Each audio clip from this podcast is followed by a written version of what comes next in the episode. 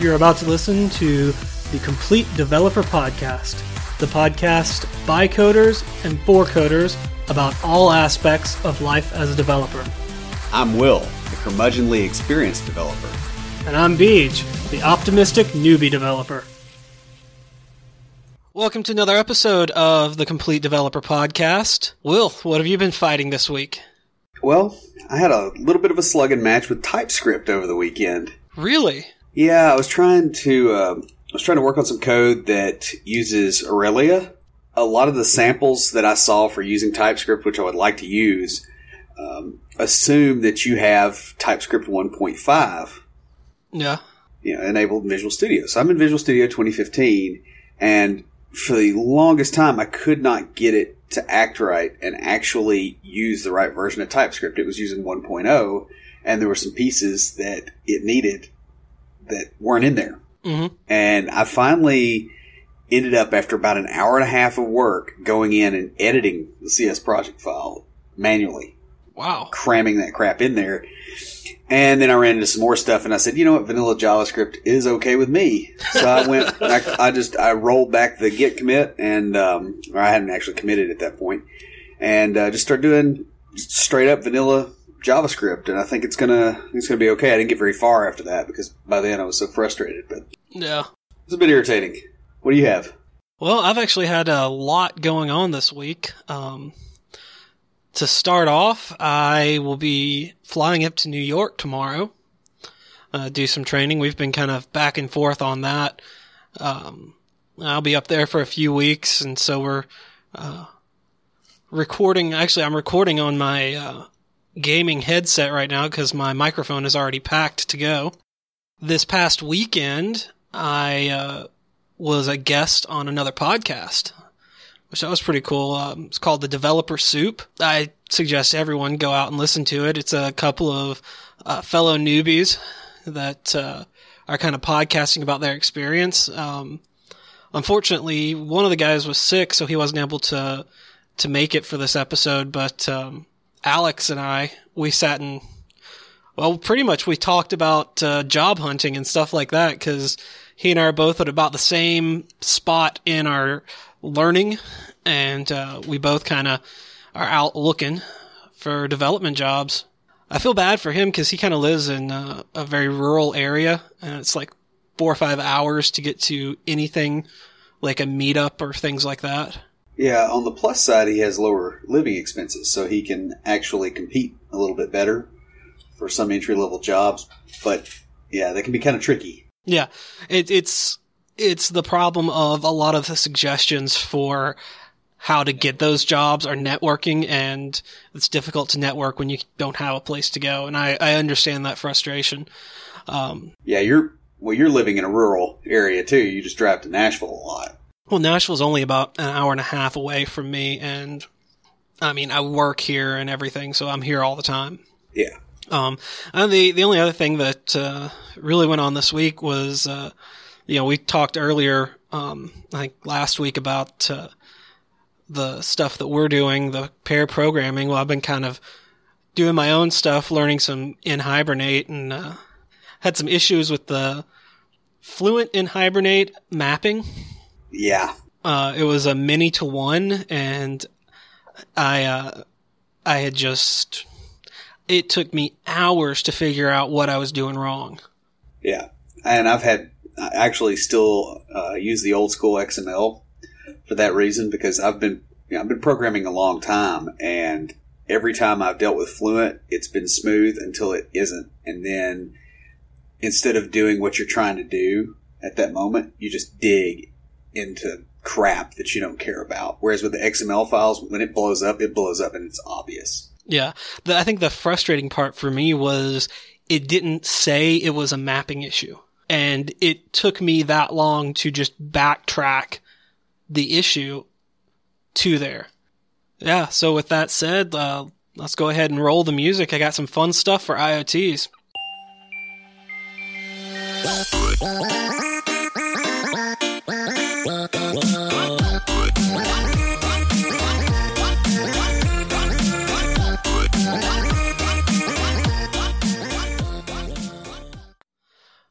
Right, guys. This week uh, for IoTs, I have something that is near and dear to my heart, and that is the Internet of Things Doctor Who TARDIS. this is from the blog.adafruit.com, uh, and it's it's really cool. Uh, it comes with instructions on uh, how to build your own Internet of Things uh, TARDIS, like kind of like a money box or puzzle box. To build this, you'll need uh, some plywood, some black and blue paint, plastic film, uh, 5.5 millimeter power jack, one RGB LED, um, small breadboard, some wires and headers, and um, it's just a, it's a really neat little TARDIS that lights up and makes noise and stuff. So, you know, the first step is of course to cut all your parts with a laser cutter because everybody has one just laying around at home. All right, this week we're going to talk about motivation and uh, some ways that you can find your motivation and uh, be self motivated. Motivation is a key element to job satisfaction and to getting things done, uh, be they job related or not. This week's discussion, uh, we're going to talk about some ways to increase your motivation and to find what motivates you. Uh, to start off, I want to talk about a study by Frederick Herzberg where he looked at 200 engineers and accountants and came up with a two factor theory. The first is the hygiene factor, and the second is the motivation factor. These are factors of people's work environments that influence their job satisfaction. The hygiene factors are working conditions, quality of supervision, salary, safety, and company policies.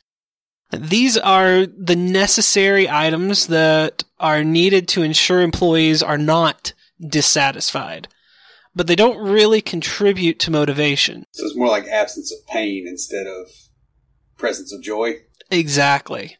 Um, these are the the negative reinforcers where you're taking away something bad as a reinforcement. The motivating factors are achievement, recognition, responsibility, sometimes the work itself, personal growth, and advancement.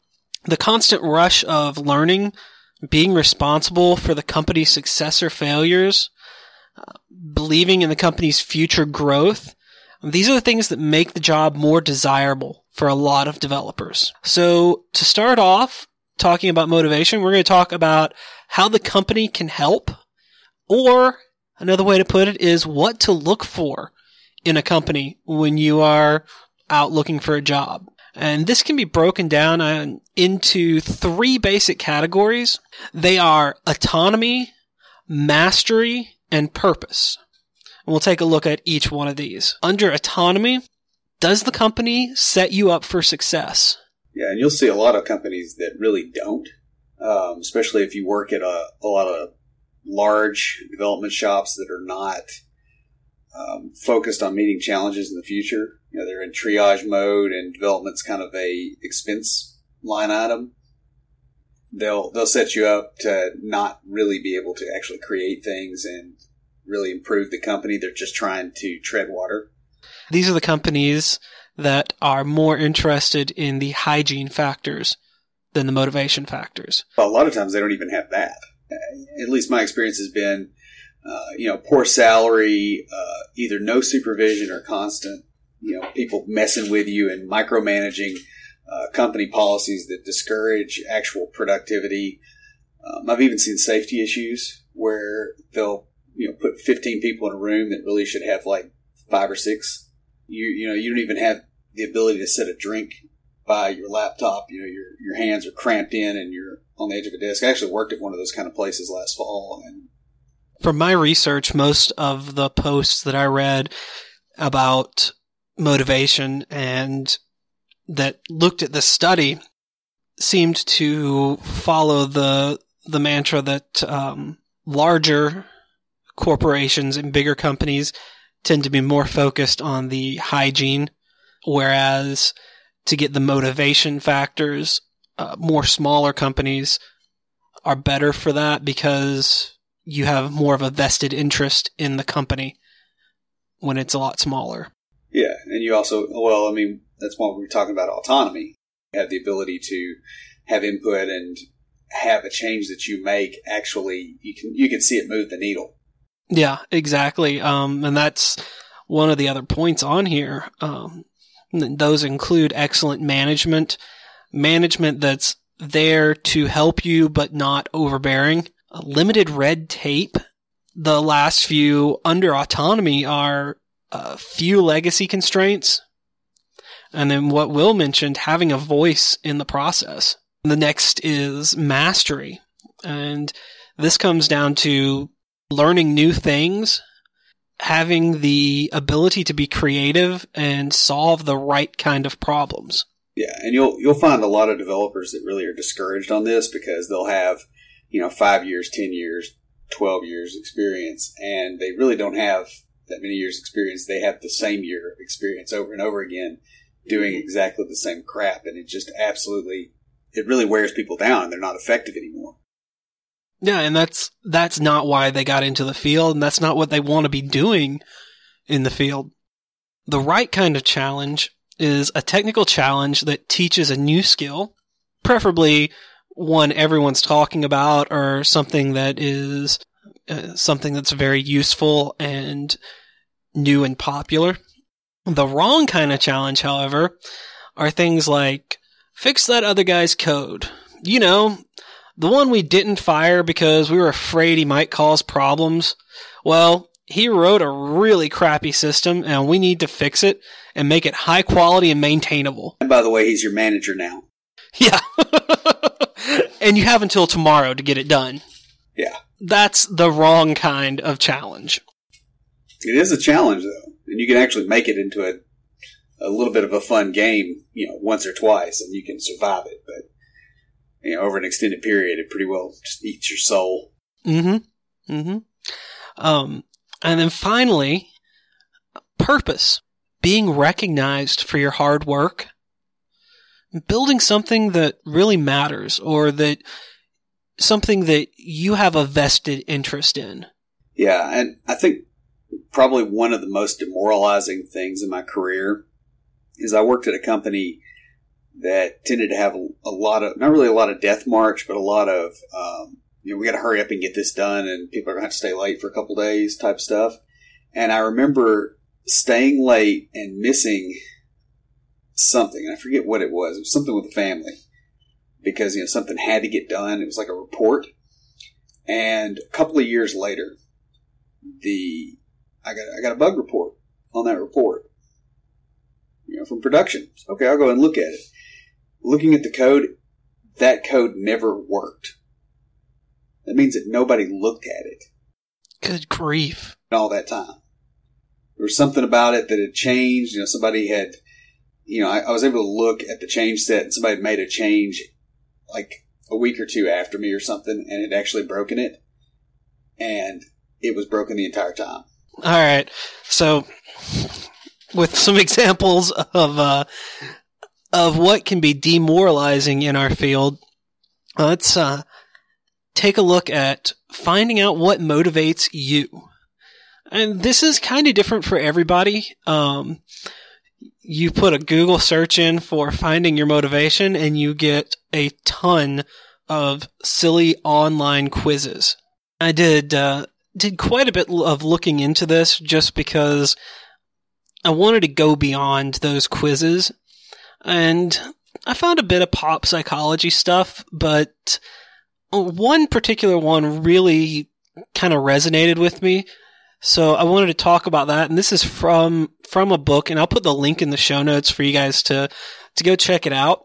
It basically has to do with how do you respond to expectations, both inner expectations, like what you expect of yourself, and outer expectations, what your boss, your teacher, or whoever expects of you. The, the woman that wrote the book came up with four basic kind of archetypes. And uh, she was very clear that not any of us are just one archetype. These are you know, things to be looked at as You're somewhere on a grid.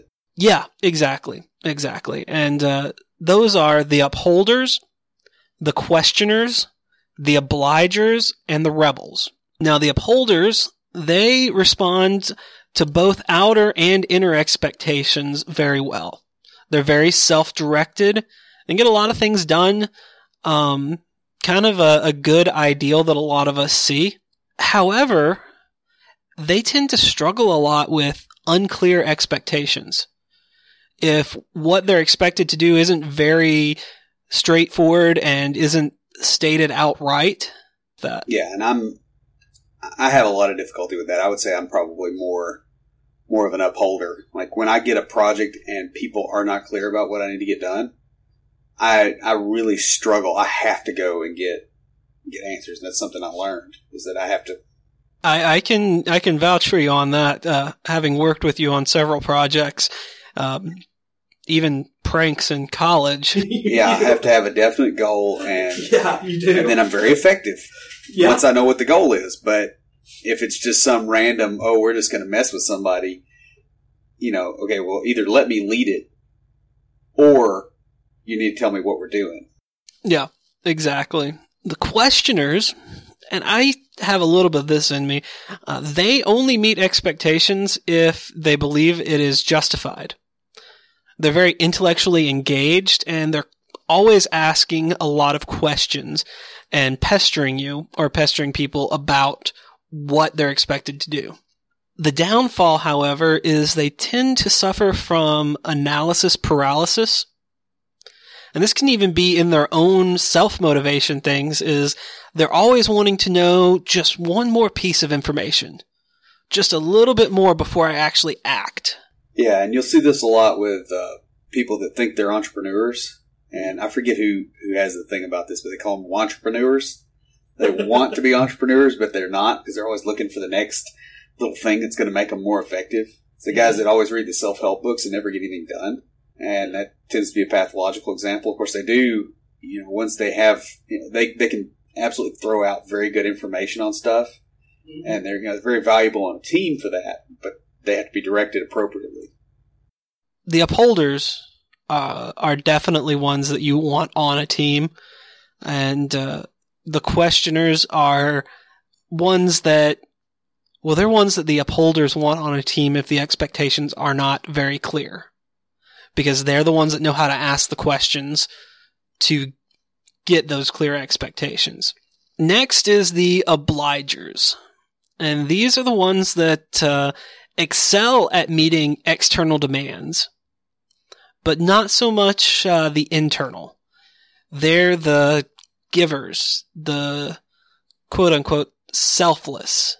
These are the ones that uh, a lot of people think they want to have on a team because they'll give everything to the team, to the project. However, not only do they have difficulty with motivating themselves with internal motivations, but they also have a tendency to sort of snap. Yeah, they they give until they can't give anymore, and then everything goes sideways. And usually, it's at the well, it's it's always going to be at the worst possible time, right? Because you end up relying on these people a lot, and you know, because they're effective at delivering and they're doing it for the good of the team, and they're you know they really they're kind of atlas with the whole world on their shoulders. When they decide to throw that thing off, everybody has a problem. Exactly. And I've been in, uh, especially in school, on group projects with people like that. I was that guy in school. Uh, my my senior project was that way. I did the vast majority of the work, and I just about had a nervous breakdown by about Thanksgiving, a little bit after, because you know, it was the other people were kind of having it easy, and I was I was spending all my spare time coding. That actually explains quite a bit. It was around the time you and I stopped getting along. Yeah. Well, I mean, that's all I did is I worked, and I felt like it wasn't appreciated, and that's when I kind of cut back on a lot of you know doing things for other people because you know after a while you do you do that enough, and you you look around and you find you're not getting anything for yourself, and then you snap. And it looks like a snap to everybody else, but what it really is is just a recalibration to something that's not pathological. Exactly. The final group are the rebels, and I tend to fall into this one somewhere between this one and the questioners myself. The rebels, however, resist all expectations. They put a high value on authenticity and self-determination, almost like polar opposites for the upholders. However, this can be very frustrating, not just to people working with them, but for themselves. Um, many times they want to do things. They have goals that they want to achieve, but their own rebellious nature makes it hard for them to accomplish those. Yeah, I can see that in you. Yeah. Yeah. Because you know it's it's it's it's like the guy that always has to be trailblazing, but always seems to get snake bit. You know, he's always doing something new and different, but he's always facing the consequences of doing something new and different. They can be great for you know, especially like for early stage startups or uh, when you're at the the phase of trying to figure out you know how to get into a new market or how to recapture a market, those kind of things. But there's other places that they're very tricky. For instance, um, you know, enterprise code that's very uh, you know very heavily structured, and they've got a certain way of doing things, and you don't deviate from the one true rule for that environment. That doesn't go very well. I really, really like the days in school that don't follow the pattern. That's the rebel in me. But to really enjoy those days, you have to have the pattern. Yeah. Otherwise, you just have chaos. Exactly. And while chaos can be fun occasionally, all the time it's not really that great. Well, you get enough chaos, you have entropy. Next, under finding what motivates you, is uh, a section I titled B for Behavior. And uh, we have intrinsic and extrinsic rewards. And typically in the workforce, our extrinsic rewards are money, benefits, uh, they could even be stock shares, things like that. And we're not really going to talk too heavily on those because it's pretty obvious and uh, most people can figure out, you know, we all have a price.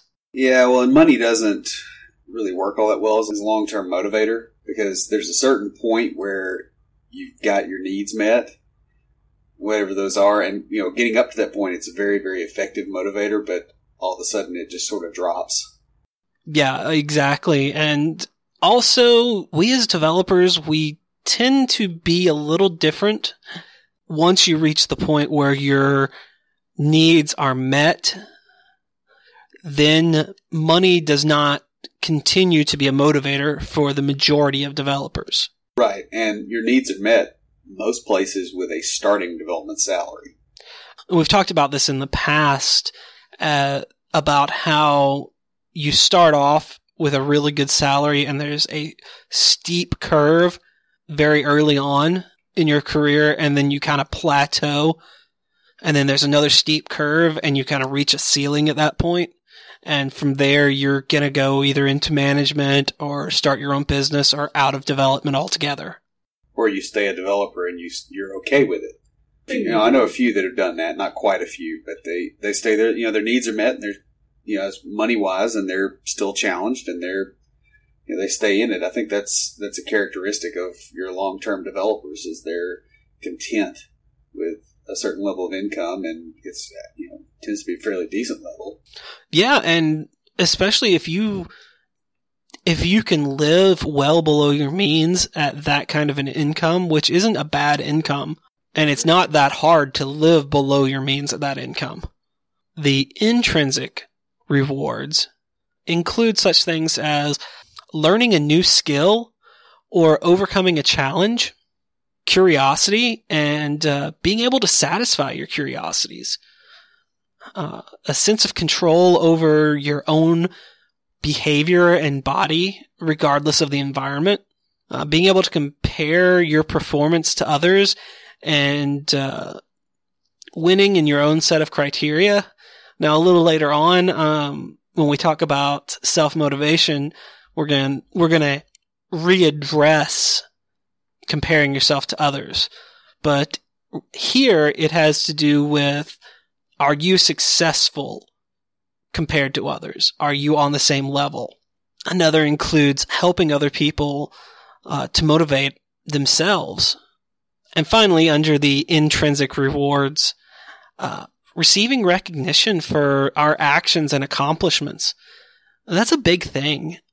I did not realize how important that was until probably halfway through or after college. How much I really get out of just being recognized for the work that I do. Yeah, that's that's been a huge motivator for me, and you know, I've noticed that jobs where that's not the case, I, I tend not to stay around very long. We also have some subconscious motivations, and uh, we kind of hit on that a little bit with some of the behavioral ones. They kind of intermingle. But the first one under subconscious motivations is achievements. In part, the ability to take risks, the complexity of the work we're doing. The more complex the task, when we finish it, the more we feel that we've achieved. And this is, these are ways to, to look at what you're doing and look at what, what you're wanting to do and say, is this a motivating factor for me? And do I feel a sense of achievement when doing this? The other is the level of responsibility. Uh, we talked about this just a little bit earlier in the autonomy and in the mastery. And the more control you have over your environment and the more input you have into what you're doing, the more likely you are to be motivated to work harder. Next on the subconscious is affiliation. And there have been a lot of studies on uh, group thinking and on group identity, but one of the subconscious motivators is do you identify with the group you're working with? Yeah, because when you don't fit, it just it does not work. You know, I've I've worked on a few teams of people that everybody in the group was a suburbanite. You know, they were used to perfectly manicured lawns and they had that kind of mentality. And I don't know if anybody notices this uh, listening to the podcast, but that's not exactly who I am. No, Will is from the very rural sticks and mountains of Tennessee. Yeah, not really mountains. We call them that, but there's hills. You know, when you don't fit on the team, it's usually pretty obvious pretty quick. Within a few days, you're just like, wow, I just can't, I can't connect with anybody here. That's okay. You can still get your job done in those environments but it may not be one where you want to stay around for multiple years. Yeah, or you have to you have to consciously try to find motivation instead of it showing up. Because you can't just quit because you don't fit in. You know, unless there's unless you got another job waiting, you know, there's there can be kind of outsized financial problems from that. So well, exactly. Um, then lastly, under the subconscious, we have uh, power. Do you feel that you have the power over your own life? or over your social situations. And this can strongly influence your motivation because if you feel powerless, you're really not motivated. And that, that kind of hits the major points with finding your motivation. Um, I kind of have a little bit of a preview for a future episode that we have on goal setting uh, just because it fits so well with finding your motivation. And that's uh, processes for improving your motivation and for acting on your goals. Well, what you want to do is you want to start off by identifying the goal or what motivates you. The easiest way is to look for something that you want. And then once you identify something you want, look for something that you can do to move towards that.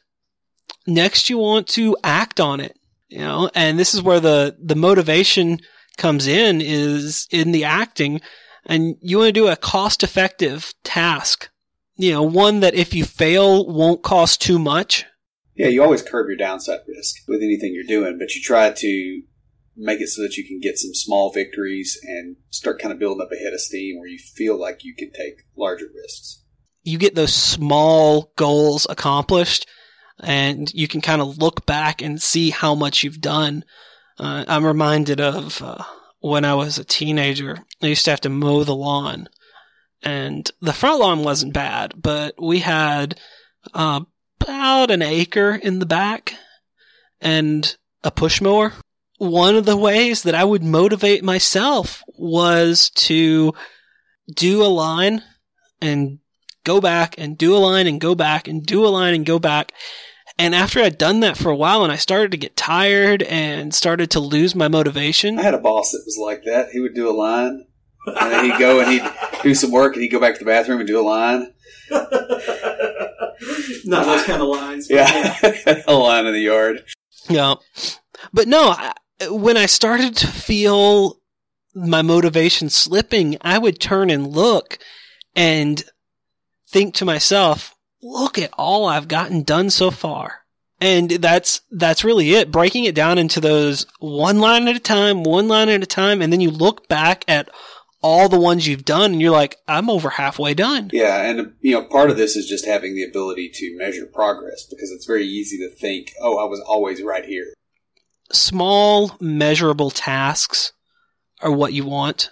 You know, ones that you can look at and say, I accomplished this and my next one is about the same size task, but I'm on a path towards my goal, towards what I want. And that's just one of the best ways that I have found to mm-hmm. stay motivated. You'll see that a lot with people that have either to-do lists or, you know, they're using the getting things done methodology so that they can just you know, sharply focus on one thing and get that thing done and get the, the little dopamine burst from that, and then they get to the next thing. Exactly, exactly. Uh, and once you get those done, the next step is to review. You know, after you've made some progress, like I said, I would start to feel my motivation lacking, or I'd get tired mowing the lawn. And so I'd review what I'd done, look back and go, wow, I'm over halfway done let me finish this up. Um, it's amazing how many things you learn in agriculture apply. You know, you want to look look back and see the progress you've made, but also you want to look and see, you know, is your goal complete? Is it still a goal? And then that leads right into the next step, which is repeat. And uh, I have a a point on the the outline that says go to 2.c.1, which is identify. Did you just write a program in your outline? Yes, I did. Oh. yeah, because I am that kind of nerd. But yeah, it, you know, from, from there, you go back and you identify and you say, you know, you, you've reviewed and you know if the goal is not complete, then you identify that goal again and you look at what you can do to move towards it. Yeah, it's like collecting telemetry. Exactly. So another thing in the mix here is is getting to the point where you can actually be self motivated. One thing that's very critical in all this is to always enhance your skills. You know, to be doing that on a regular basis. You don't want to be doing this as a punctuated equilibrium kind of thing. Going back to the goal setting, you want to set reasonable targets and use a goal setting plan. Yeah, because you don't want to be in the situation where, like, let's say I wanted to learn Node.js. I'm a C sharp developer and I do the occasional bit of Node. You don't want to be in a position where you go, oh crap, I've got to learn how to do the entire mean stack, you know, that's Mongo Express, Angular, Node. And I got to do it in the next month and get to the point where I can professionally develop on that. Because, yeah, you might be able to, if you're an experienced developer, you might be able to really drill and really push hard and get to where you can fake it kinda. If you're a freelancer and you've just come off a really good paying job and you don't have anything to do for a month, you might be able to pull it off. Yeah, but it's going to be, you know, it's going to be awful and you're going to get discouraged and it's also just a big chunk of work. You know, you're not, you're not going to get the feedback of having grown quickly, you know, looking at it because you go, oh, you know, I'm really good with Mongo and I'm really good with Express and I'm really good with Node, but Angular kills me. I'm a failure. It's like you got three out of four, and you're a failure because you, you the the size of work that you're examining is too large. But you can do kind of a workforce driven development. Like you can take something and learn a little bit more about it and push in a general direction that your work is taking you and actually kind of get away with that and get some quick wins. And I find that works a whole lot better over the long term cadence of projects that you're gradually growing towards a goal, but you're not trying to make the leap all at once and you're doing it along with the stuff that's actually required. To be self motivated, you don't want to compare yourself with others because it creates a negative mental atmosphere. Yeah.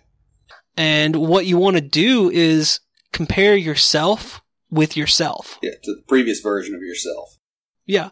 And you you want to see the progress that you've made. Um, going back to my example of mowing the lawn, I didn't compare myself to my neighbor mowing his lawn. Yeah, because he probably had a faster lawnmower. He probably didn't have a push mower. He had a riding mower, yeah. yeah. There's a lot, you know, it was a completely different set of circumstances. It's almost, it's almost like a equality operator. When you compare yeah. types that don't have the same constraints, sometimes it gets tricky and you can't really compare them. In goal setting, you want to set different types of goals depending on your time. And, uh, just for my own edification, I've broken this down into uh, namespace, class, and method. And I don't know how Will's going to react to that, but uh, the namespace, you want to set, you know, your 5, 10, 15 year goals. These are your overarching picture. These are the these are the interview questions that you answer. Where do you want to be in 5 years, in 10 years, in 15 years? These are the the big things. Oh, well, I want to be a senior developer in five years. I want to be owning my own company in 10 years. You know, I want to be living in Bora Bora in 15 years. False ID on a beach. Exactly. No, um, but these are these are your overarching pictures. These are not very detailed. These are just kind of like where you want to be. And next is the three six twelve, and that's three months, six months, and twelve months. And this is where you start getting detailed. Uh, this is what I call the class. Um, these are your larger, long-term goals that you want to set for. You want to set a three-month goal, a six-month goal, and a twelve-month or one-year goal that you're going to work towards. These are your intermediary between your big overarching goal and your small tasks. That's a big chunk of stuff that you can you know, work towards you know, after that, of course, then you get into your, your 30, 60, and 90 day goals, which are fairly similar to the method level. What you really want to work on there is, is a manageable chunk of stuff that, you know, is, is sort of a single focus. Of course, below that, you have another level that I'm adding on that BJ is completely shocked by because we're just winging it on this part is the closure.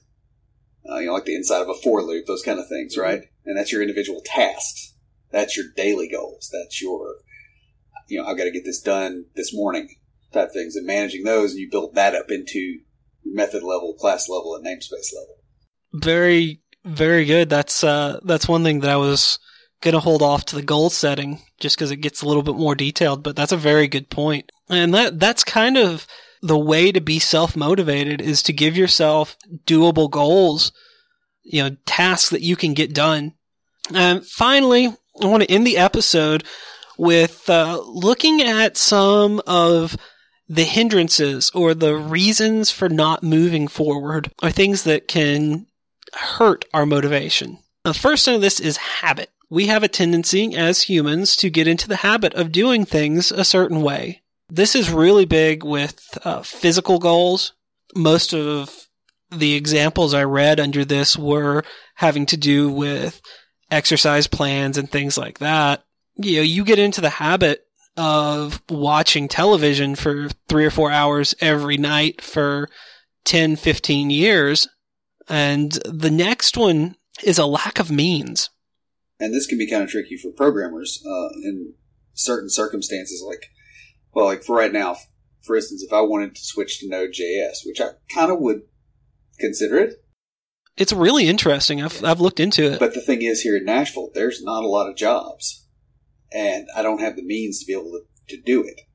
sometimes you need to move your six to 12 month goal out to the, out to your five year goal because your six to 12 month goal may need to be getting the means to get to that bigger goal. Yeah, and like if you want to start a business, you don't just quit your job and go start a business. If, if you have any sense, you're going to build a runway. Yeah. So that you have a you know you have some time to make the thing work, and that has to be you know the first goal has to be creating the means, and then you create the opportunity. And this kind of leads into the very next one, which is the perceived cost because sometimes we can perceive the cost to be more than we're willing to pay. And this this also goes back to um, breaking it down. Yeah, and I mean this is you know this is the reason I haven't uh, done more with my strength training. I would I would love to be you know fit at a level where you know I was just really cut and all that, mm-hmm. but I'd have to eat chicken and rice all the time, and that's not worth the cost to me. That's okay. That's something you you know you just have to say okay this goal is not as important to me as some degree of comfort. That's like driving fast. I love driving fast, but speeding tickets are expensive. It's just not worth the cost to me anymore. Yeah, but I mean, you know, and part of that is where you end up getting, right? Because, okay, I got to Smyrna faster. Yay. Whereas if, oh, okay, this is my training to become a race car driver, then it's a completely different set of, because it's a different set of motivations because of the end goal, not because of what you're doing. That's a very, very good point is, you know, your perceived costs are going to be different for the same activity. Right. And this, you know, this feeds into the whole thing of not being truthful about what you want. Because a lot of people will drive like they want to become race car drivers, but they just want to get to Smyrna quicker. Especially when you're setting your own goals, it can be very easy to not be truthful about what you want. And this is why we have that review and repeat process in there is because once you start working towards a goal, you may realize this isn't what I want. Or you catch it. You know, I initially thought I wanted to be a manager of software developers. And when I did that, I realized that that was not my thing. I don't, you know, I don't mind managing people and helping people and all that, but it really got to me that I had had three people on the team who basically didn't need a manager, and the fourth one, um, there was no amount of management that could help him. Well, that kind of wraps it up for uh, for our discussion on motivation. Before we close everything out, Will, what do you have for us for uh, tricks of the trade? Well, this week I've got a tool that you can use for merging files. If you have you know, two different versions of the same file, and you need to actually make one version. You know, I had to do a little bit of this a few weeks. So it's been over a month at this point. Back, you know, I had several versions of the same JavaScript file that had been forked at some point in the past. Well, this this tool will actually help you unfork them. I guess is the best way to put it. You put them, you know, you merge them, you put them back together, and this tool is called WinMerge, and it's it's obviously Windows only, and it's available at winmerge.org which is you know pretty obvious. What it will do is it will bring up both files side by side, and you can pick which piece of which file you want, and it will find all the differences and mark them. So you can gradually merge them together and not miss anything because it does text comparisons. So I think it's pretty, you know, pretty handy tool. I don't use it as much as I used to. It used to be absolutely required if you were doing Git and you had to do a bunch of funky things to get it tied together where when you did git merge tool where it would actually show up. Now that's done in Visual Studio, and so we're you know we're free and clear on it. But it, it still can be rather handy for stuff that's not in source control or where you can't for whatever reason get into Visual Studio to mess with it. So it's it's a pretty neat little tool.